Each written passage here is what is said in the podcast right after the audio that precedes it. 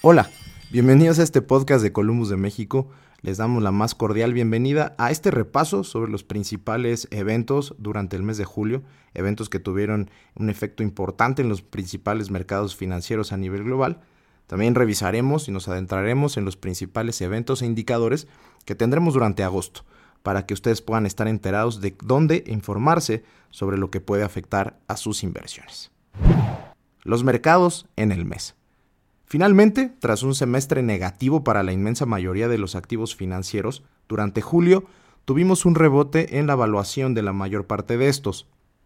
Las correcciones de meses previos se vieron como oportunidades de entrada y se extendió la perspectiva de que los bancos centrales moderarían su restricción monetaria buscando reducir el impacto negativo en la dinámica del crecimiento económico lo que se asimiló con optimismo, sobre todo hacia la parte final del mes, cuando la Fed se mostró mucho más dependiente de los datos futuros y su comunicado fue leído como más neutral.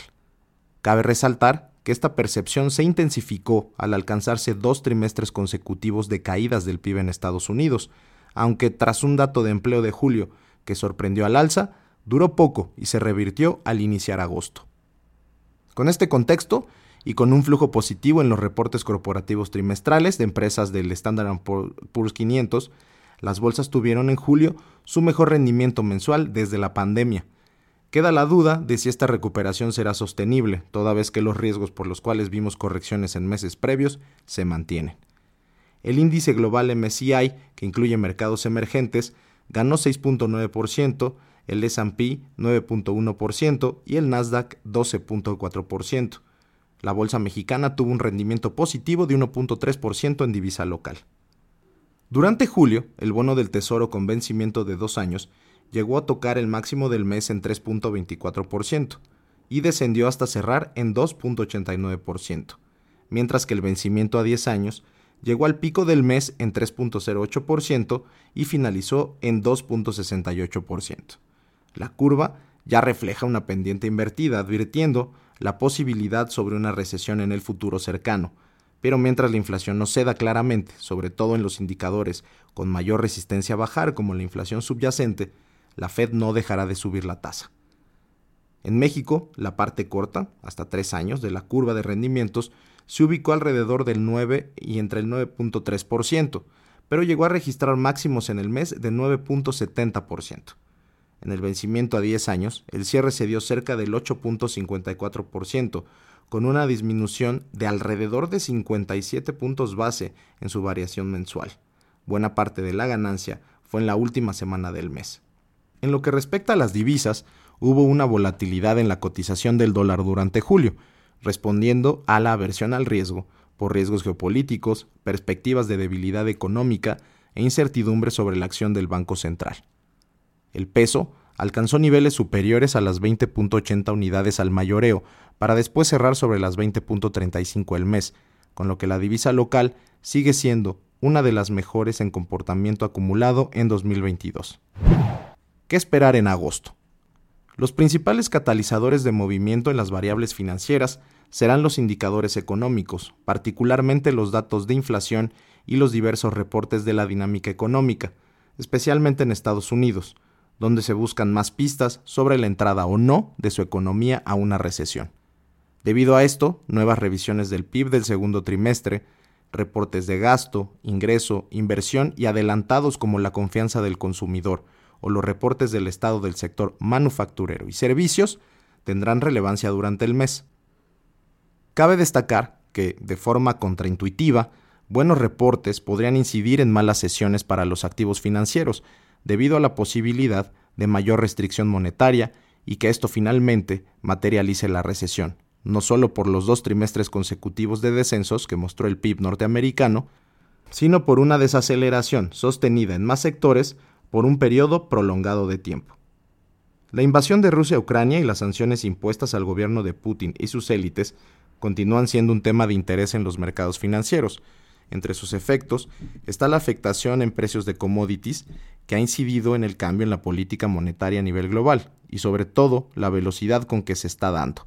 Aunque estas alzas en julio se revirtieron por efectos de menores pronósticos de demanda y porque algunos shocks de oferta, como el cierre del gasoducto Nord Stream, solo fueron temporales.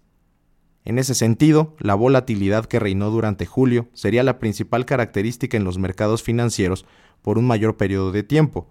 Incluso se ha mantenido durante los primeros días de agosto, donde, como se comentó anteriormente, se dieron a conocer datos con resultados opuestos para la economía estadounidense. La debilidad en la economía china continúa, como se ha observado ya en indicadores económicos correspondientes al mes de julio. La política de COVID-0 establecida por el gobierno de Xi Jinping y sus efectos en las cadenas de suministro de la segunda economía a nivel global sigue teniendo efectos en la dinámica económica del gigante asiático. Cabe señalar que durante julio volvieron a tensarse las relaciones diplomáticas y comerciales de China con Estados Unidos, en esta ocasión por intervenciones militares en Taiwán y la visita de personalidades de la política norteamericana a dicho país. Por último, en México, la presión generada por la política monetaria relativa y una inflación elevada, sobre todo por las perspectivas de que se mantenga por encima de la meta de largo plazo del Banco Central por un periodo prolongado de tiempo hasta particularmente 2024, seguirá impulsando a la estimación de un nivel de cierre de 2022 de la tasa del Banco Central de alrededor de 9.5%, según lo descuenta hoy el mercado, y apoyándose en un constante incremento en los pronósticos del Banco Central para los niveles de inflación al cierre de este año y de 2023.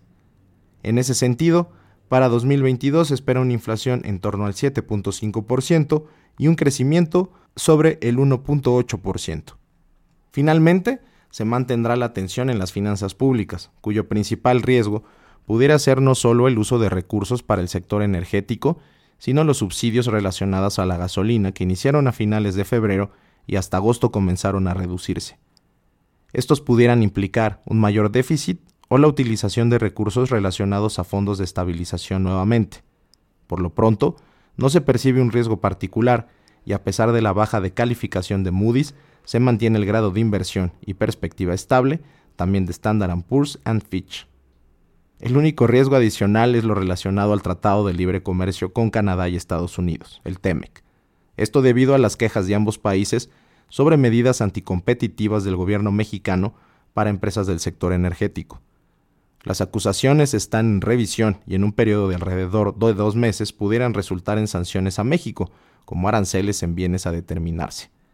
El gobierno mexicano ha tomado a la ligera este tema, justificando en la soberanía mexicana su decisión de revisar o terminar contratos otorgados en las rondas de la reforma energética a empresas canadienses o estadounidenses. Los riesgos de una posible salida del tratado son mínimos. Con esto concluimos nuestro podcast mensual. Esperemos que le haya sido de utilidad conocer qué sucedió en sus carteras de inversión durante el mes de julio y cuáles son los temas más importantes y a seguir durante el mes de agosto. Le recordamos seguir a Columbus en sus redes sociales y para recibir mayor información contactarnos al correo contacto arroba columbus.mx. Hasta luego.